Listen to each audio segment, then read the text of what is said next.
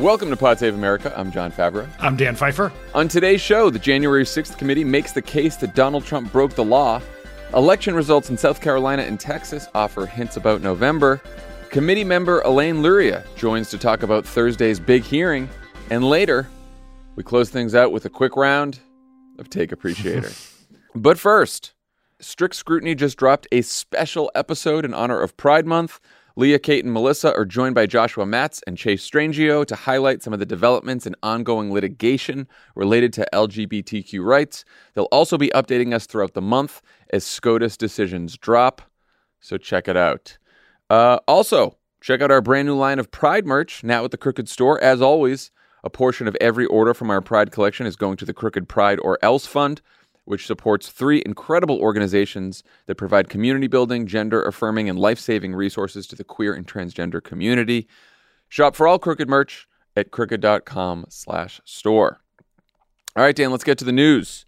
Uh, we are recording this segment before Thursday's January 6th hearing. But in our next segment, Dan will get Representative Luria's reaction after the hearing ends. Uh, of course, the committee postponed Wednesday's hearing because apparently their video team doesn't work as hard as the video team here at Crooked. Uh, see, I got some got some laughs from Phoebe there. Uh, but despite all that, they've already given us at least three big pieces of news to cover since our last pod. First, the Washington Post reported on an episode that was supposed to be the focus of the postponed hearing. Shortly after the 2020 election, Jeffrey Clark, a mid level Justice Department official, almost convinced Donald Trump to appoint him Attorney General so that he could announce that the DOJ had, quote, identified significant concerns about voter fraud and urged swing states to send their own slates of Trump electors to Congress. Second, the committee released surveillance video of a group who'd been given a tour of the Capitol complex by Republican Congressman Barry Loudermilk of Georgia on January 5th. It shows people taking pictures of hallways, stairways, and security checkpoints that, as the committee said, aren't typically of interest to tourists. A day later, on January 6th, several of the people in that tour showed up at the Stop the Steal rally, and one man was filmed saying, quote, we're coming in like white on rice for Pelosi, Nadler, Schumer, and even you, AOC. We're coming to take you out and pull you out by your hairs. Next to him was a man carrying a flagpole with a sharpened end who said it was for a quote, certain person. And finally, the committee released a video featuring Liz Cheney where she talks about the focus of today's hearing, Thursday's hearing, which is Trump's efforts to pressure Mike Pence to overturn the election. Here's a clip. As a federal judge has indicated, this likely violated two federal criminal statutes. President Trump had no factual basis for what he was doing, and he had been told it was illegal. Despite this, President Trump plotted with a lawyer named John Eastman and others to overturn the outcome of the election on January 6th. To give you a sense of the gravity of these issues, here is a clip of one of President Trump's own White House lawyers, Eric Herschmann, who talked to Mr. Eastman the day after January 6th. He started to ask me about something dealing with Georgia and preserving something potentially for appeal. I said to him, Are you out of your effing mind? Now I'm going to give you the best free legal advice you're ever getting in your life. Get a great effing criminal defense lawyer. You're going to need it. And then I hung up on him. uh, so, Dan, I want to get your reaction to all three pieces of news here. Let's start with uh, mid level mouth breather Jeffrey Clark uh, trying to get himself appointed attorney general so he can overturn the election. Uh, what'd you think about that one? I mean, shoot your shot, insurrectionist. he, I mean, it is, it's the chutzpah and lack of self awareness it takes to be a mid level environmental attorney in the Department of Justice to get not one, not two, but three meetings with the president to convince him to fire all of your superiors, appoint you to be a member of the cabinet in the line of presidential succession, and promising you could overturn an election the president clearly lost. I mean, it is just God bless that guy. That is unbelievable.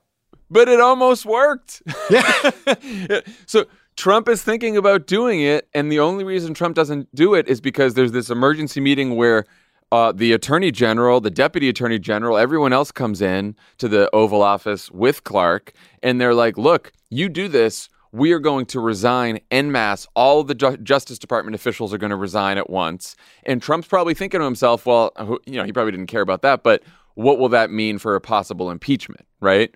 And so well, there's also a great scene where one of the, I think it was the deputy AG, turns to Clark and he's like, yeah, you're an environmental lawyer. Go back to your office and we'll call you when there's an oil spill. which I thought was pretty funny. But anyway, I mean, what here's what would have happened if if Trump said yes and and appointed this guy AG, like you would have had knowing these state legislatures in some of these competitive states since they were all Republican and a lot of them MAGA Republicans, would have sent dueling slates of electors, would have sent Trump electors to Congress. Then we would have had to hope that the Republican Senate uh, at the time rejected those electors and or it could have ended up in the Supreme Court if they were or the they could have thrown out the electors from the states altogether, which means that the election gets thrown to the House. And we know that if it got thrown to the House, there were enough.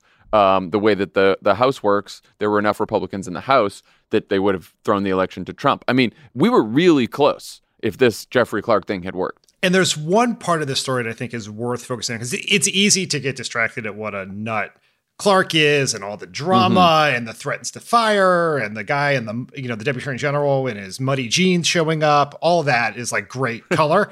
But yeah. at one point in the meeting uh, some of the attendees say we can't just flip a switch and give you the election. And Trump says according to notes in the meeting I don't expect you to do that. Just say the election was corrupt and leave the rest to me and the Republican congressman Oh, and that that yeah. that explains everything. It is the I think that is the Rosetta Stone of the entire scandal. This this is suggests that Trump knew what he was saying about the election being stolen was a lie. He just needed some putative fig leaf so that he could implement his plan and bring along Congress and state legislators to steal the election. That's what it was. Just say it was corrupt and I will figure it out. And that I think that that will be I believe probably the core of the criminal case against Trump if we are so lucky as to have one.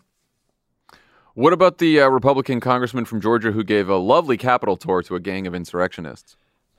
Um, seems sketchy. I don't know. I mean, it's like you probably ought to have asked some questions. They were like, "Do you want to see the rotunda? Do you want to see the House chamber? Do you want to see the oil paintings of the or the sculptures of the leaders and the presidents. No, I would like to see the fire exits. Seems like you should ask yourself some questions.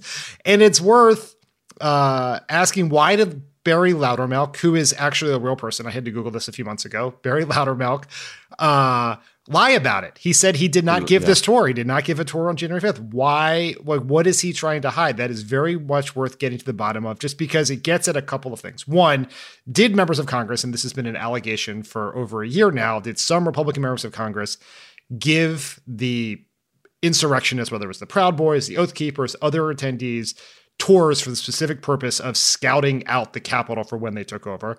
It also gets at just the close relationships and cooperation around this day and more broadly between certain members of Congress and the most extreme members of right-wing militias and white supremacist groups. That is, I think, another p- symptom of this is that the the same person who would have these, you know, would be saying these things about these members and threatening violence and was all someone who is getting a tour in the Capitol from the congressperson themselves. I think that's the key point because you know the Capitol Police released a letter that were and, and the letter said, "Look, you know, we did not think this tour was a specific threat. You know, we take everything seriously, and we weren't too worried about this. And obviously, that tour, um, where where they were in the Capitol complex, was not ultimately where the rioters entered, um, where the insurrectionists entered. And so they said, you know, and so of course, Loudermilk's like, we're vindicated. But the point remains, like at a time when they weren't giving tours because of the pandemic, Loudermilk gave a special tour to a bunch of people who the next day were carrying uh, sharpened flagpoles and threatening the lives of Democratic members of Congress. not a good thing. whether whether they were on a reconnaissance tour or not, they were part of the insurrectionists that stormed the Capitol, and they got a private tour the day before from a Republican congressman. So that's that's bad enough as it is. Do you know who gives tours typically? 20, 22 year old staff assistants. Right, exactly. The fact that this was the member of Congress, I don't know whether it suggests what knowledge they have of what was to come, but it certainly suggests a relationship between this member of Congress and these extreme elements. Yep. So maybe the most consequential piece of news. What did you make of Liz Cheney's video and that Trump lawyer's legal advice for John Eastman to get a great effing criminal defense lawyer? We don't we don't use the we don't use that word on this pod. um I was always so, so I was so surprised surprised he edited himself in this. I think just for the purpose of drama, it would have been better if he had said the word and then Liz, I know, and then, and then Liz know. Cheney had beeped it. That would have been even better. Um, I know, believe But me. that's that would have been that would have been my edit to that if I was uh yeah, if I was the, running the show. the more talented, hardworking, crooked team would have just beeped it anyway, even though he said effing. Just put the beep in there. Okay.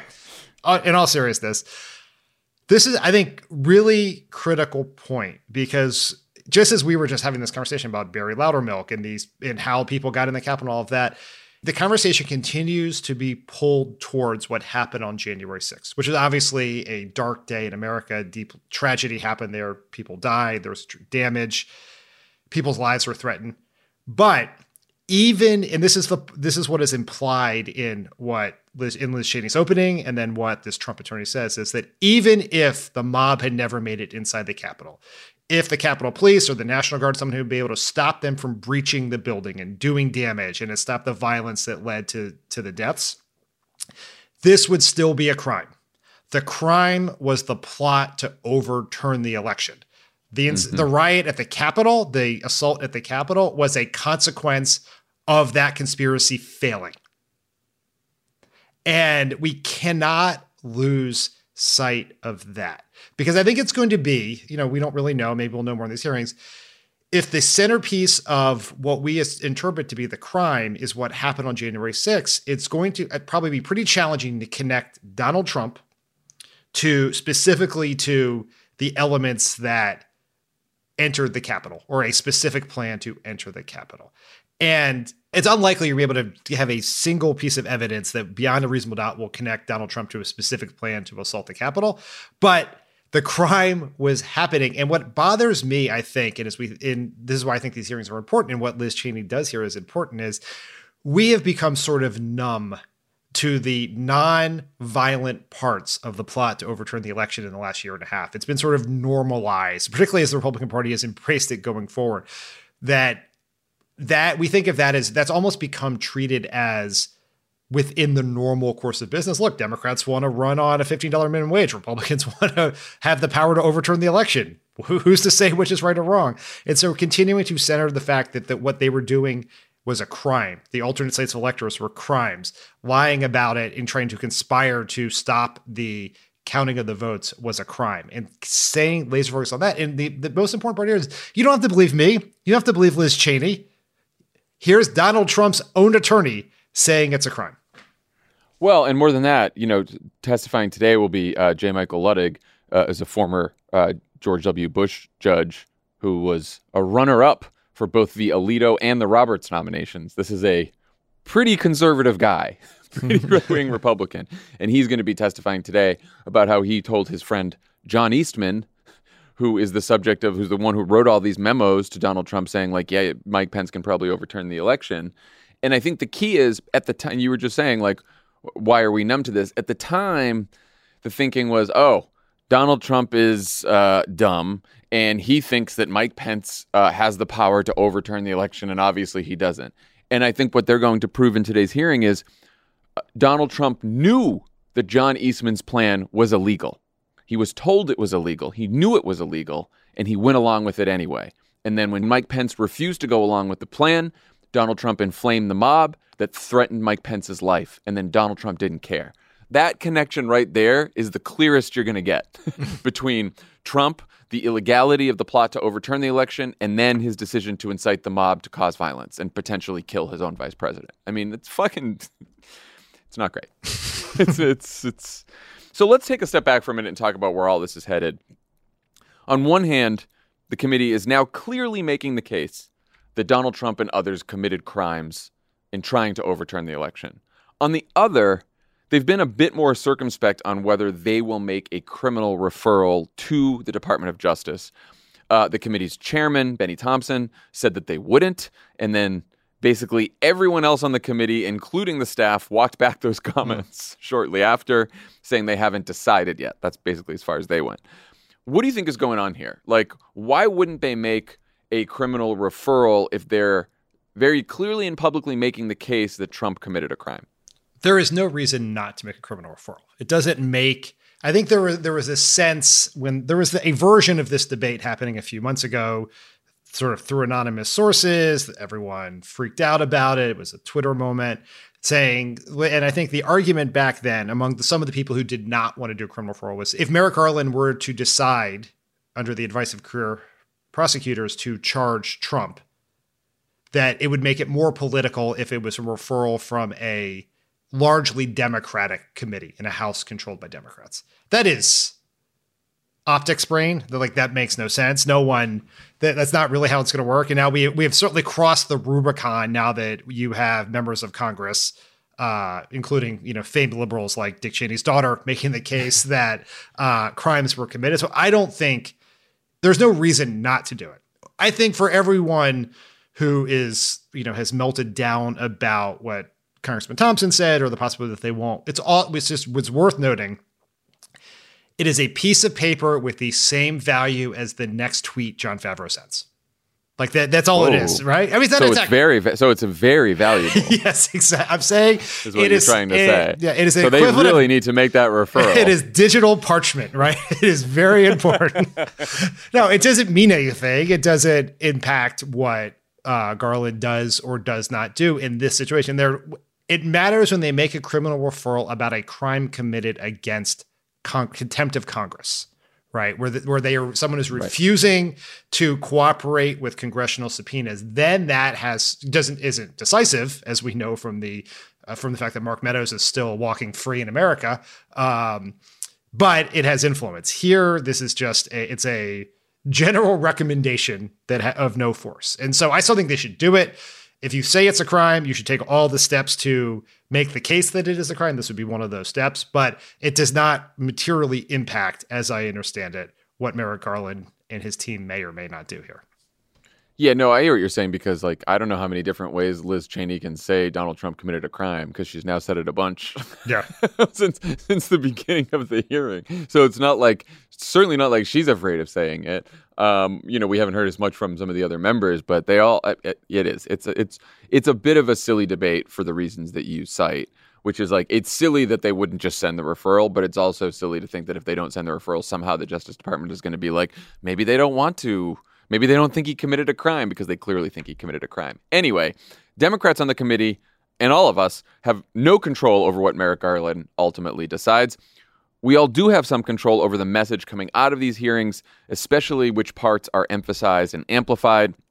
Um, we have some exclusive new Navigator polling out today that shows a couple things. 70% of Americans support the committee's investigation. 60% have heard a lot or some about the hearings.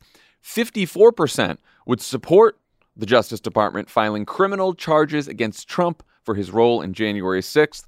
And the top descriptors of Republicans in Congress who support Trump and his attempted coup are, quote, power hungry and, quote, appealing to their right wing extremist base to win elections. Dan, given these numbers and the revelations we've talked about so far, what do you think the most important messages are to be amplifying about these hearings? That this was a crime. It was a criminal conspiracy from the top of the Republican Party to overturn the election, to put in place a radical right wing agenda that was rejected by the majority of Americans. And I think we have to say it's a crime because of this, what I mentioned earlier about this fear that it, we're normalizing insurrection as a political strategy. So I want people, I want people to say crime so often that if we were playing a drinking game, with the word crime, I would want it to end up so that we were all Rudy Giuliani. Like, let's just focus on crime because if we, there is this tendency to of, towards normalization in our political debate that keeps moving the Overton window of acceptable political conduct in very dangerous ways. So, crime, crime, crime, crime, crime. Second point, forward looking. This is an yeah, ongoing yeah. threat that is happening right now. And last time, as we know from all these stories, this was a plot engineered by some of the dumbest and drunkest people in America. This time around, it's a much different situation. It involves the the RNC is on board. They're recruiting people to be part of this plan. It's being funded by people. This is not just the MAGA wing or Donald Trump sowing grievances. It's a very real threat. Yeah, you know, I was kind of hoping that Benny Thompson would have opened the entire hearing, the first hearing, um, with like, we meet here tonight as democracy is under attack. Like, forget about the history. You know, like, we, they really do have to, and, and this is a job for all of us, bring it forward. And there is rightly a focus on Donald Trump because he was the one who tried to overturn the election. He was the president who tried to stay in power. He was the one who tried to do the attempted coup. But we should also focus on all of the MAGA Republicans around him who not only tried to help with the coup, but are still in power today and are running for office in these midterms. Just as an example, the Democratic Secretary of State in New Mexico uh, just this week asked the uh, state Supreme Court to order a MAGA filled election commission in a rural county in New Mexico to certify the primary results after they refused.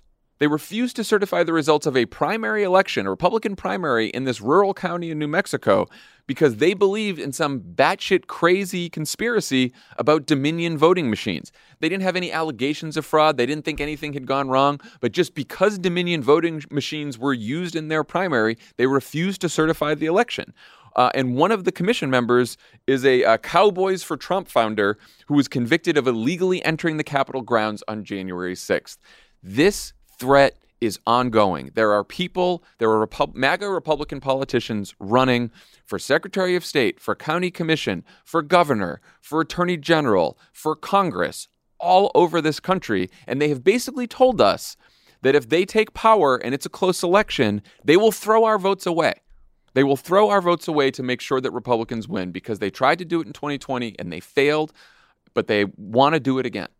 And I think that is the most important message coming out of there because, you know, uh, Americans are, are busy. They're worried about a lot of things. They're worried about inflation. They're worried about all kinds of stuff. And it's easy to see these hearings and think, oh, this is about the past. This is something bad that happened. I believe Trump was responsible. I don't think the Republicans should have gone along with it, blah, blah, blah. But it's in the past. We got to look forward. Well, looking forward means realizing that the threat to our democracy exists right now in all of and in many of the MAGA Republicans who are running for office. And I think that we can't lose that point. Yeah, the the different there is this sense in, when in all these primaries where it's like big lie candidate wins, big lie candidate, you know, big lie opponent loses, all of that. It's treated as this battle within the party between like an insurrectionist wing and everyone mm-hmm. else. That's not the difference in the Republican Party. It's not between insurrectionists and non-insurrectionists. It's just in terms of how public you are about your coming insurrection right? It is these big lie candidates are being supported by the party establishment. Herschel Walker is a big lie candidate who has talked about the election conspiracy theories. He is endorsed by Mitch McConnell. I promise you that if the recent poll in Pennsylvania, which showed Doug Mastriano only four points behind Josh Shapiro, is mm-hmm. if that poll if the polls look like that in a in a month or two from now, the Republican Governors Association and the RNC will be supporting Doug Mastriano's campaign. They there are this is a party wide conspiracy now. It is much bigger than Trump. He is actually just sort of an ancillary part of what's happening. It is now being engineered by much smarter, more dangerous people. And I know you're exactly right about Benny Thompson's missed opportunity. I think in his mind, he probably had some it was important for him to start with that uh, very long story about his hometown um, but then he could have gotten to the democracy thing. Yeah. So on that note about so, so some of these Republican primaries that are happening across the country, um, we did have a few notable results from this week's elections.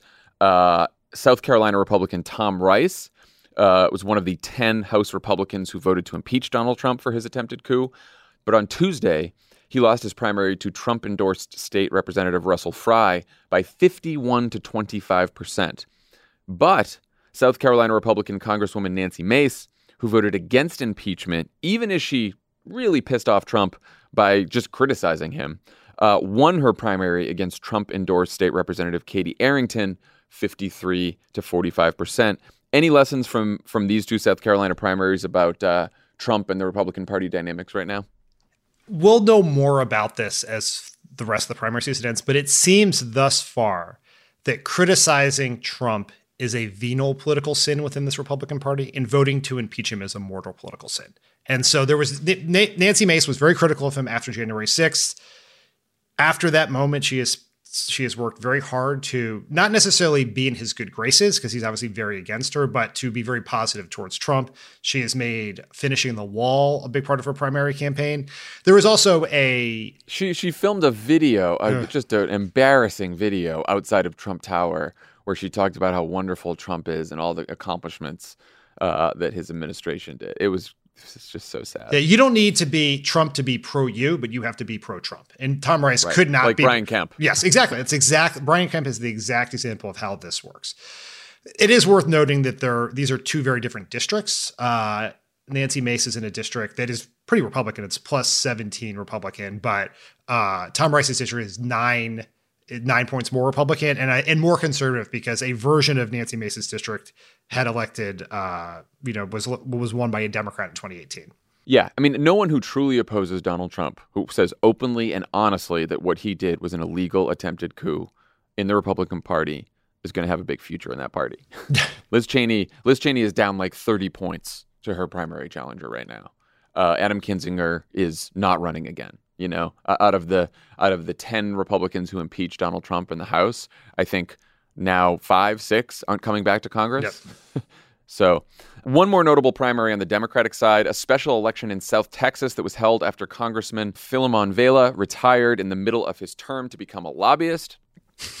in an over 80%, yeah, it's, you know, got to leave Congress. It's a, you know, the, nothing much is going on in the country. Uh, everything's going swimmingly. Things are cool. It's a great time to just like skip out in the middle of your term and yes. go be a lobbyist. Super cool. Super cool.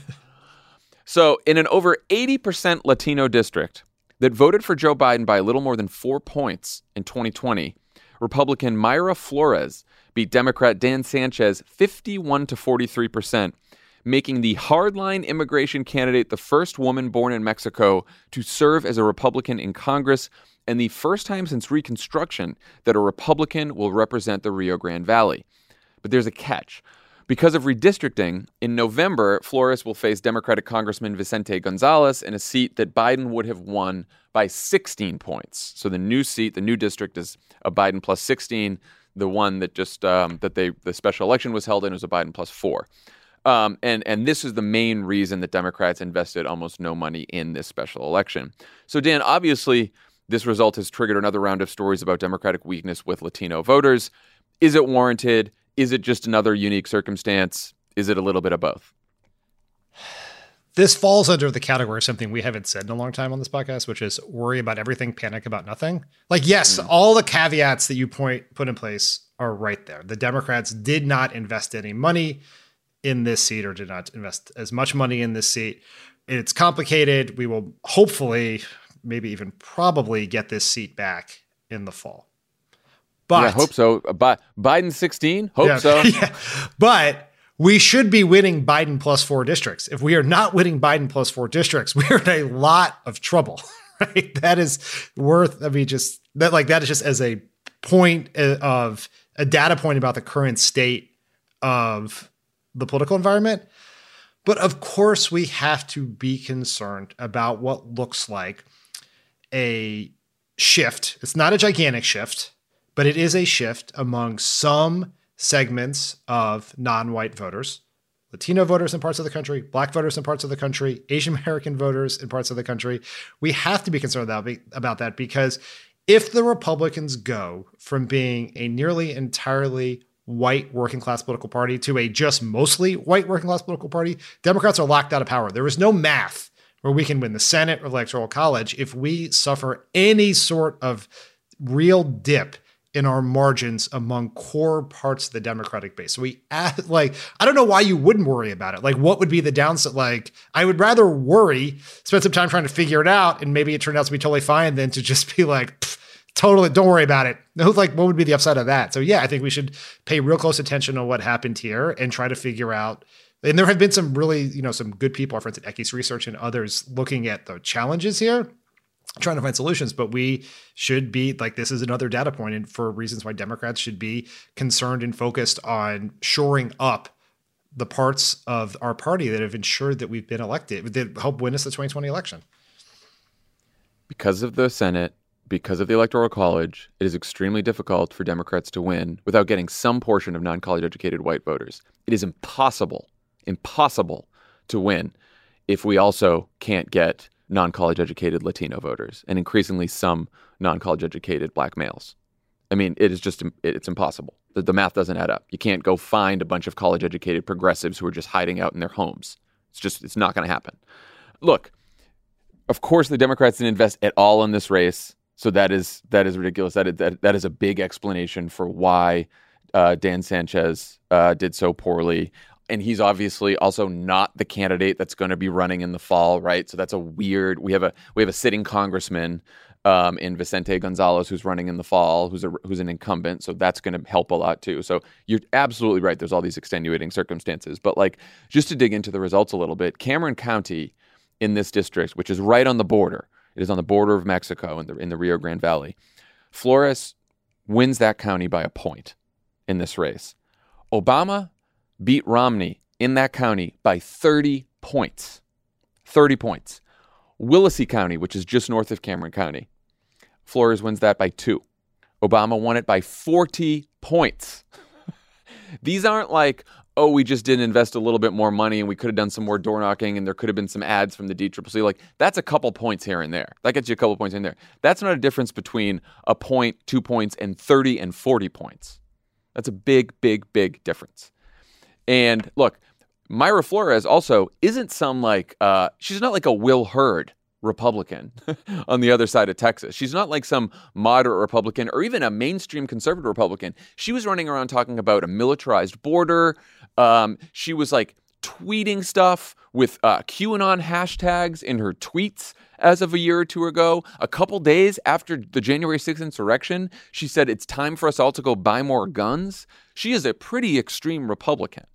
And if Democrats don't start figuring out how to treat Latino voters not as base voters that they just have to activate around the midterm, around an election, but actually persuasion targets where you have to go and talk to them and figure out what their issues are. And by the way, their issues just aren't immigration uh, which is a patronizing way to treat Latino voters, I think. But in fact, in 2020, the top issue for most Latino voters was the economy. Democrats don't figure out how to talk to Latino voters, who's a huge and growing percentage of the electorate every single year. We're fucked. We're fucked. So, like, I know that we can comfort ourselves with all kinds of, like, this is an extenuating circumstance excuse. And there are plenty of extenuating circumstances here that made this race unique. And like you said, I, I would expect that in a Biden plus 16 district, we'll, we'll get this back in the fall. But, um, there are some shifts going on in the Rio Grande Valley. And first, when it was shifts in Miami Dade, and it was okay, you'd say, okay, it was the Cuban vote in Miami Dade. Then you go to the Rio Grande Valley and there's shifts there. You're like, okay, now there's shifts there. Now, look, a lot of strategists will point out that in counties across the country where there's a high percentage of college educated Latinos, Democrats are doing fine and there's no attrition. Of course, because college educated voters, we're doing great, whether they're white, black, or Latino or Asian. We're doing really great about college educated voters, but we are there is a problem with non-college educated voters in the Democratic Party that is now becoming a problem across races, and we have to figure that out. The demographic shifts in the country means that certain parts of the what were safe democratic states in president in the in the electoral college are becoming more and more republican right? It was it's wisconsin pennsylvania michigan ohio which obama won twice iowa which obama won twice have moved very quickly in the republican direction. And the the hope is that heavily latino states like texas continue to become more diverse and therefore become blue. There is no world in which Texas becomes a blue state if Democrats are losing the Rio Grande Valley. And if this trend, there's going to be a real test for this trend in 2022 in Nevada, which has a very high percentage of non college educated Latino voters. We can't win Texas. We lose Nevada. Arizona stays hard. We're in huge trouble as a party. And so we have to figure this out. We have to do better across the board, right? We obviously, I believe there is a potential to improve our margins among non college educated white voters. We have a case to make there. We have to do that. We have to improve our margins and our turnout in every part of the party in order to win because the math is getting harder, particularly when it comes to the Senate. Yeah. And in Nevada, uh, you have all the things we talked about this episode coming together because uh, there was a primary there this week as well. And Catherine Cortez Masto, who's the Democratic senator from Nevada, who's up, who's going to be in one of the tougher races, we absolutely have to keep her seat in order to hold the Senate. She's now going to be running against Adam Laxalt, who is another election denier, strong Trump supporter. He won that primary. And the Secretary of State candidate in Nevada now, who's a Republican there, um, is the, the Republican Secretary of State candidate in Nevada who won that primary is another election denier uh, who could overturn future elections, and he just won as well. So Nevada, if we don't win Nevada in, in 2022, we could have a bunch of MAGA Republicans there who might want to overturn future elections. So it's incredibly important. Everyone go to votesaveamerica.com slash midterm, sign up for midterm madness, pick a region, whether you want to do West, South, Midwest, East. We really need people to sign up because look, all of this can sound scary. I know there's a lot of focus on like, what will Merrick Garland do? And yeah, for sure. But we have the power to go out there and organize and make sure that these MAGA Republicans, these election deniers, do not win these seats in these competitive districts and these competitive states. We can do it. So everyone sign up and we got a lot of work to do. Okay, when we come back, Dan will talk to Representative Elaine Luria of Virginia, who was on the 1 6 committee.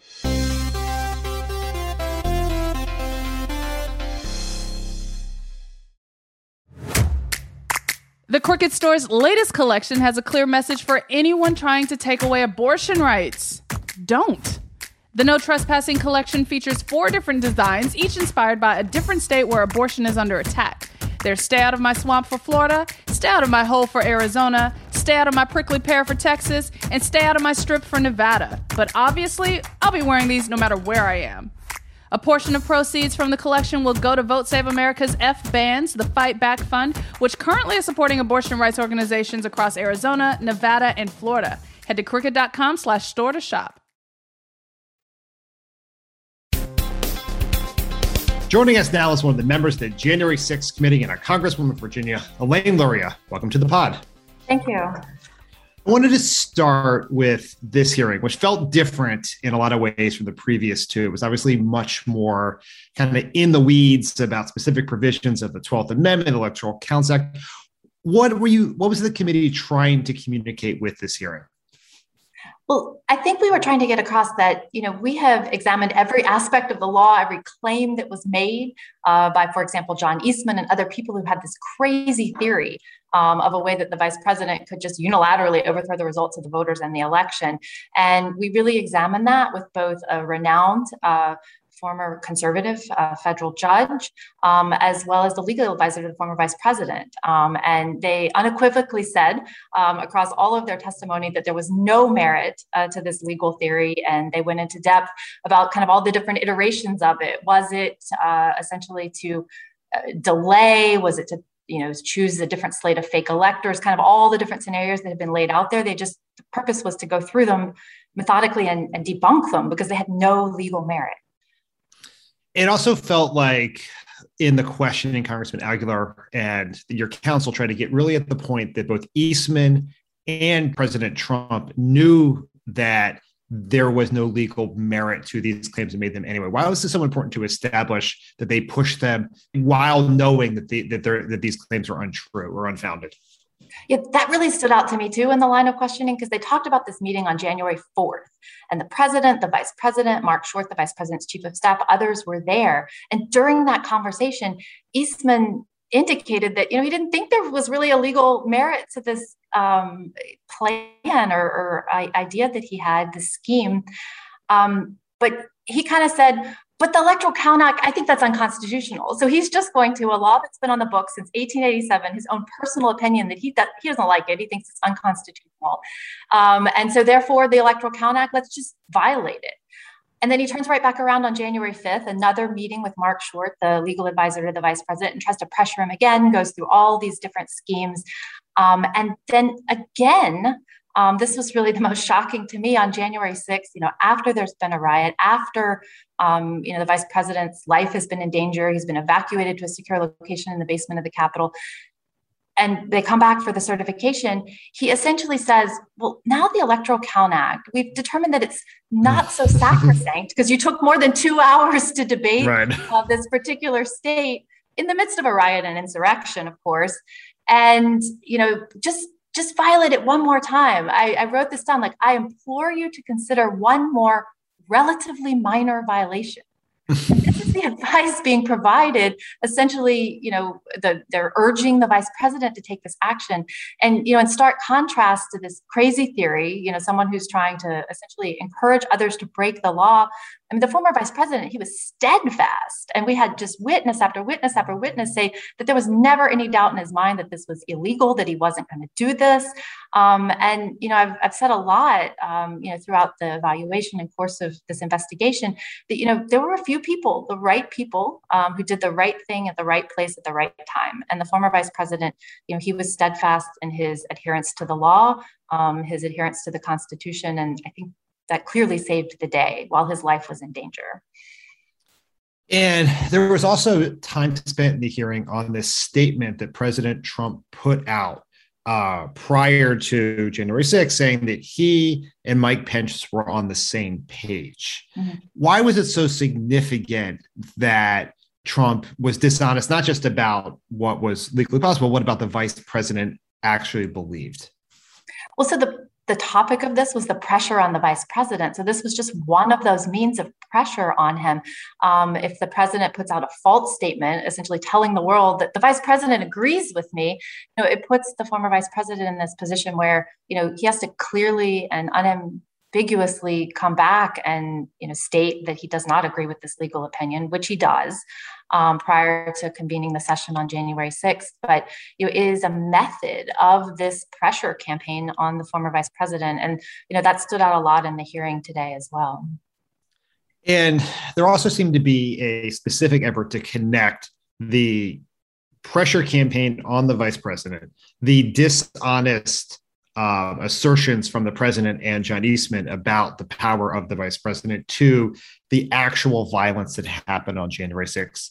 What was the committee thinking in trying to draw that connection? Is the belief that absent that effort, the, the, the creation of the expectation the vice president had the power to do something, was going to do that, and then not doing it is a precipitating event that led to the violence? Is that is that what you're getting at? I, I think that's true. And I think, you know, when you look at this 224 tweet, the one where the president comes out and says, Mike Courage, Mike Pence didn't have the courage to do what he needed to do. And then you immediately switch to you know a video clip of multiple of the rioters and people who ultimately stormed the capitol you know yelling and screaming bring out pence hang mike pence. He didn't have the courage to act. He didn't have the courage to do the right thing.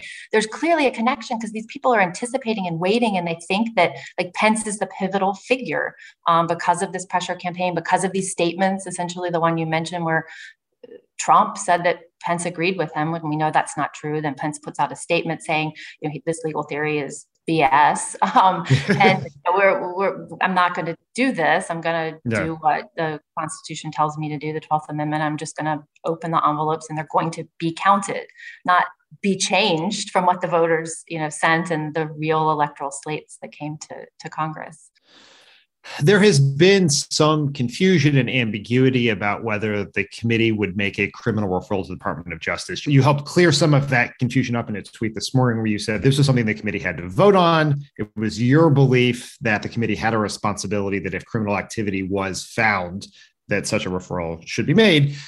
You've obviously been part of this process for a year now. You've heard this hearing. Many of your colleagues have already on the record asserted that crimes were committed. What is your view about whether crimes have been committed by the president or his allies or any of the people we've been talking about?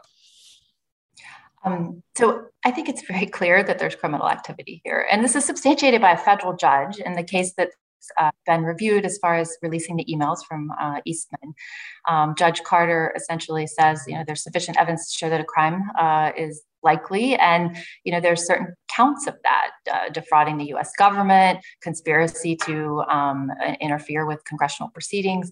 And we've referenced that over and over and over again as we present this information. And so, you know, I stand by uh, my thought that you know when we as congress whether it's in this investigation or any other work that we do um, become aware of criminal activity it's our duty that we refer that to the appropriate authorities. Now the question for the committee i don't think there's as much disagreement as perhaps has been uh, portrayed in the last couple yeah. days. I think it's a question of uh, really you know what does a criminal referral mean? Um, how do we do that. I feel like the hearings we're doing right now, we're, we're presenting everything very publicly. We um, intend to, the chairman has said that we'll provide this information to the Department of Justice that we've collected throughout our investigation. So, um, you know, we, we're already going to pass it all along in addition to what you're seeing through the hearings. Chairman Thompson said today that he thought that based on a report last night from the New York Times that Eastman had reportedly claimed to have some knowledge about debates inside the Supreme Court. Um, that like he wanted the committee to talk to Ginni Thomas, the wife of Justice Clarence Thomas. Do you have it? Can you anything you can tell us about when that might happen and what the process would be to get that to happen? Um, so you know, it's really the policy of the committee to not talk about you know, people that we might ask to testify or, or, approach, but this has become sort of very public in the last uh, yeah. day or so. And it's my understanding that during the hearing, um, and I have to go back and check this, but that Ginni Thomas put out a statement saying she's happy to come talk to the committee. So that really kind of simplifies this if that's really true. Um, and, you know, it is a case of where we're still continuing to collect information for our investigation, even as we're presenting the, the information we've already gathered. Um, so, you know, there is information from the recent uh, Eastman tranche of emails that we received um, that lead us to believe that, you know, it's, it's probably someone we need to hear from the committee has been focused on and telling, I think, of this very powerful story about this plot to overturn the 2020 election, right? That incl- includes but goes beyond the violence at the Capitol on January 6th. This is happening in the context of a similarly ongoing plot all across the country to possibly do the same thing in the 2024 election. I was struck by turning uh, Chairman Thompson, turning it back over to Judge Luttig to talk about this at the end of the hearing. How are you thinking about what role the committee plays, not just in telling the story of what happened in 2020, but the ongoing threat to democracy and the integrity and legitimacy of our elections? Well, you know, I think that's a really important point about the committee. You know, and some critics of us might say, well, like, why are you just looking at the past? And I'm like, this is not about the past. I mean, we're evaluating things to have lessons learned from the past, but this is an ongoing threat today. It's an ongoing threat for the future.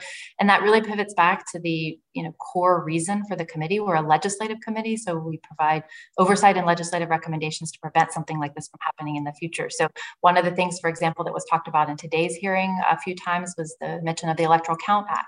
So this was a piece of legislation that's been on the books since 1887 and it was actually something they tried to weaponize and turn around and you know reinterpret um, and you know so is is it sufficient? Um, are there things that we could do to make that particular legislation stronger? And there's other things as well if we're looking at security of the capital the response to these types of uh, incidents within the capital region the national guard um, things like online disinformation and you know how that is monitored domestic terrorism. We've you know come to see not only in this case but for example the recent tragic shooting in buffalo that you know our domestic terrorism statutes um, really we need to look at them. So there's just, you know, these are examples of things that we're talking about through the committee. And in our final report, you know, that's really one of the key elements of this is providing those recommendations. Congressman Luria, thank you so much for taking time out of what I imagine is a very, very busy day to join us here on Save America and update us about these hearings. Thank you so much. Yeah, thank you for having me.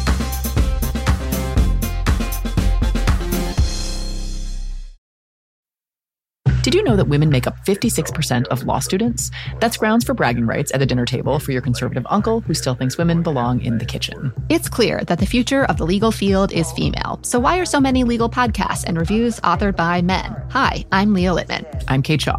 And with Melissa Murray, we are the hosts of Strict Scrutiny. Each week, we break down the latest headlines and biggest legal questions facing our country through the lens of diverse voices to give you expert views you won't hear anywhere else. Strict Scrutiny is your guide to the Supreme Court. New episodes drop every Monday, plus bonuses whenever the Supreme Court takes away another one of our rights. Make sure to subscribe to Strict Scrutiny wherever you get your podcasts.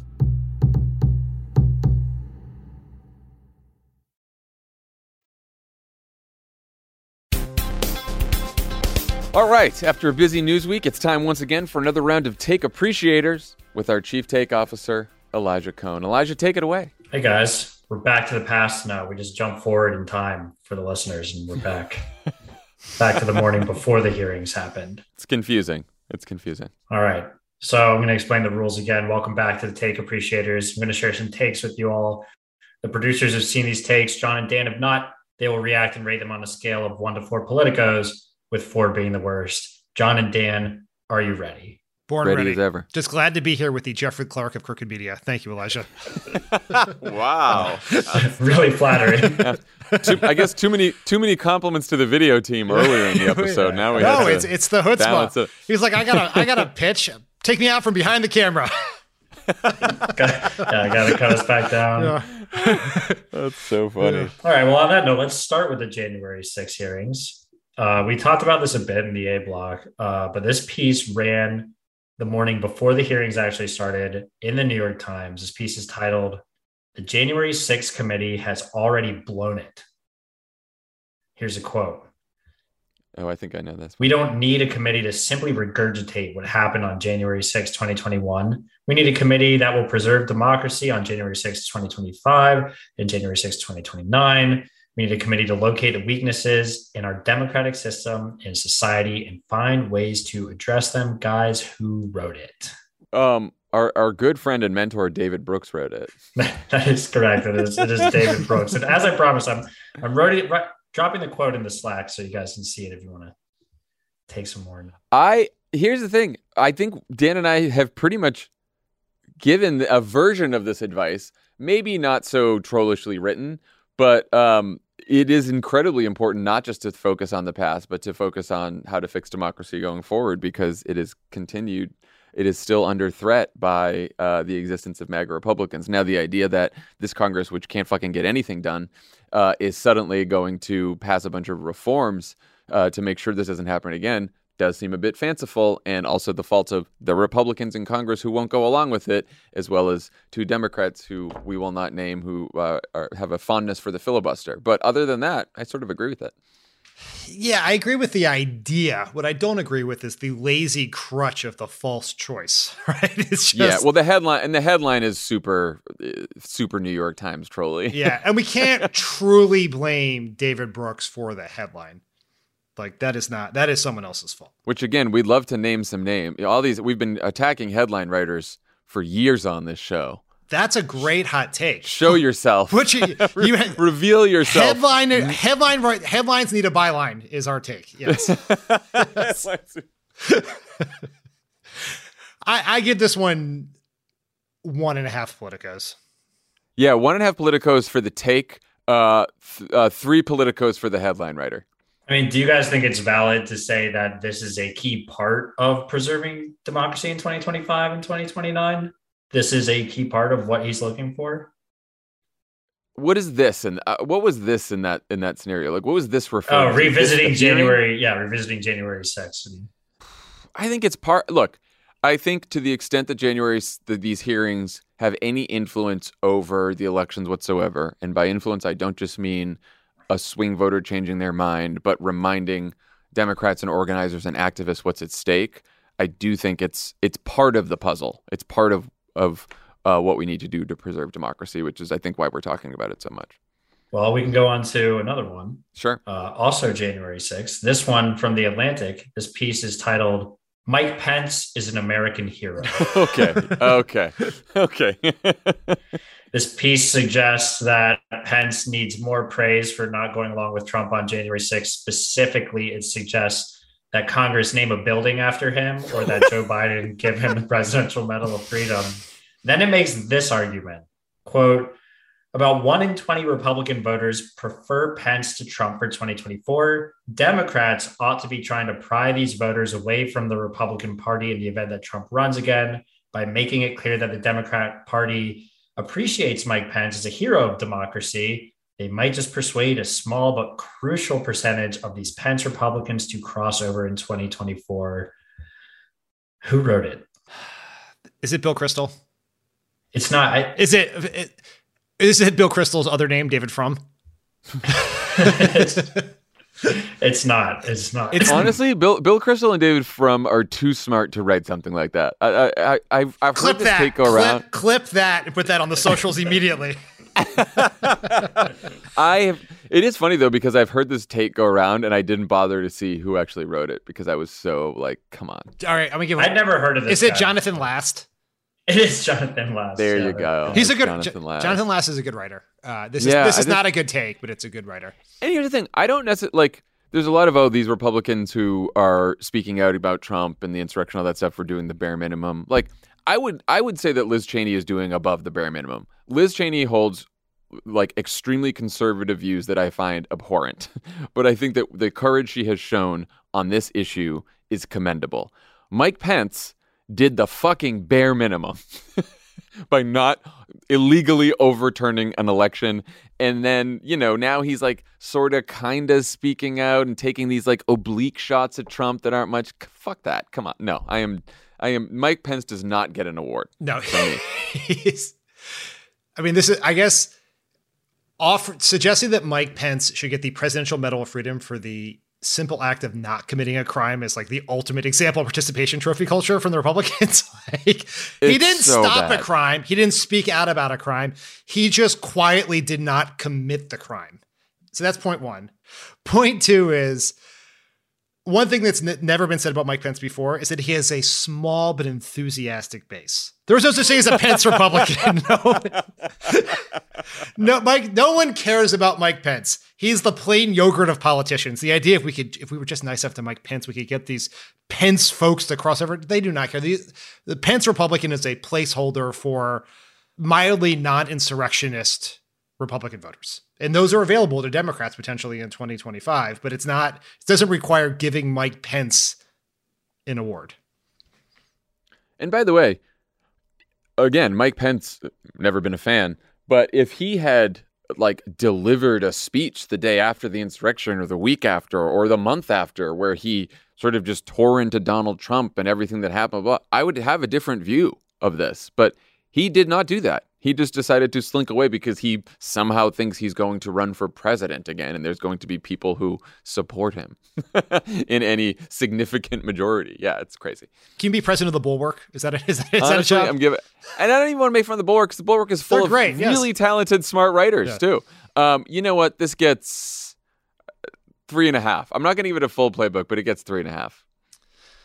I'm going to go with three just to be slightly different. Okay. Okay. All right. Well, we're going to move away from January 6th for our last uh, take here. And hopefully, this will get you guys to a full playbook. Uh, which is what? Which is your goal? yeah. Now, now you're definitely not getting one. That is guaranteed. Oh, just wait and see. this one is from the Wall Street Journal, and it's titled Cannabis and the Violent Crime Surge. oh no! Oh god! Yeah, I know this, This piece makes the argument that weed is more potent and is linked to psychosis and violent behavior. And then it makes this insane point. Here is an abridged quote. The Uvalde shooter fits a pattern. Mass shooters at Gabby Giffords' meeting, Aurora, Colorado, Pulse nightclub, Sutherland Springs, and Marjory Stoneman Douglas High School were all reported to be marijuana users. It could be a coincidence, but increasing evidence suggests a connection. Ooh, guys, who wrote it? I don't know who wrote it. Was it the? It wasn't the editorial board, was it? It was not. It was a member of the editorial board. I mean, is it Uh. Kim Strassel? It is not. I mean, it's the only member of the editorial board whose name I've ever heard. Yeah, I don't know the rest, so you're just gonna have to tell us. It's uh, Allysia Finley. Never heard. of That's Yeah, never heard of that, either. Is that an But that is that an is- alias like Barry Loudermilk? it might be. I mean, I'd want to hide. I want to hide my real name after this take. it. Look, without saying anything else, I will just I will just note that personally, I am one of the most non-confrontational people you'll ever meet, to the point of it being a fault. I do appreciate this person leaning into the uh, causation correlation debate by saying could be could be a coincidence. I mean, uh, it's just that is one of the stupidest fucking things I've literally ever heard. Uh, that is that yeah, full playbook. You win, Elijah. You got it. Okay, full playbook. but here here's here's where I think this uh, take really leads itself in, where it says many violent people have used marijuana, therefore there's a chance marijuana contributes to violence. But do you know what hundred percent of violent people use? Oxygen. Yeah, I would. I would look into oxygen. I would look into it. Uh, it's just not a coincidence, Yeah. is it? Yeah, you. There are, Hmm. there are no conspiracies, but there are no coincidences. Steve Bannon always says. I wanted to deny you, Elijah, the playbook, the full playbook, because you wanted it so bad, but the power of the take compels me to give this one a full playbook. Mm-hmm. Wow, I did it. You did Let's it, Elijah. Go. And hey, just in case it didn't go without saying, you know what else all those shooters had in common? They had access to guns. Obviously, come on. I mean, I thought, yeah, I felt like that was the obvious one, but yeah, but apparently not obvious to the Wall Street Journal editorial board member whose name I have already forgotten. Elijah Cohn, Chief Take Officer, thank you as always. Thanks to Representative Elaine Luria for joining us on a busy day. Um, we will see you. We, we have a live show in Oakland Sunday night, uh, and that pod will be released uh, on Monday. So check it out. We'll talk to you later. Bye, everyone.